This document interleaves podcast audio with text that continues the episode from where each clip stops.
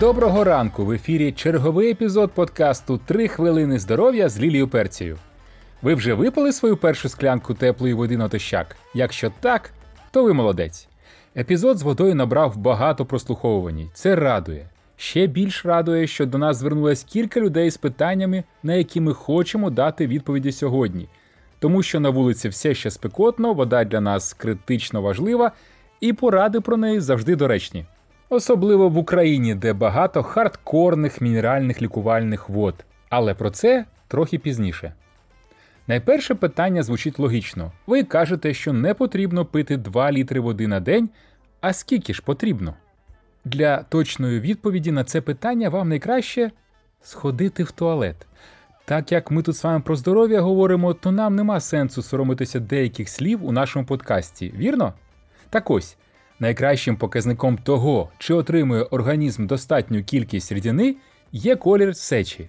Якщо вона темно-жовтого кольору, велика ймовірність того, що краще попити води. Якщо вона майже безбарвна або світло-жовтого кольору, значить кількість води в організмі достатня.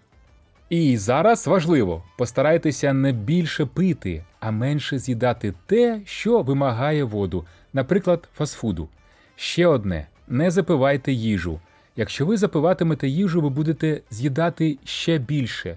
Якщо ви перестанете пити воду під час їжі та після їжі, то, по-перше, з'їсте менше, а по-друге, не отримаєте непотрібної води. А тепер повернемося до складу води, бо це важливе.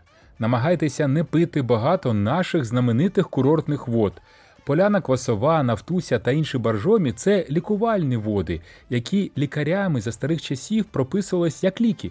І пити їх треба дозовано. В ідеальному випадку у санаторії, де ця вода потрапляє до вашого організму через кілька хвилин після виходу на поверхню. Вашому організму точно не потрібні додаткові солі та мінерали, які є у справжніх лікувальних водах. Пам'ятаєте правило з першого епізоду про воду?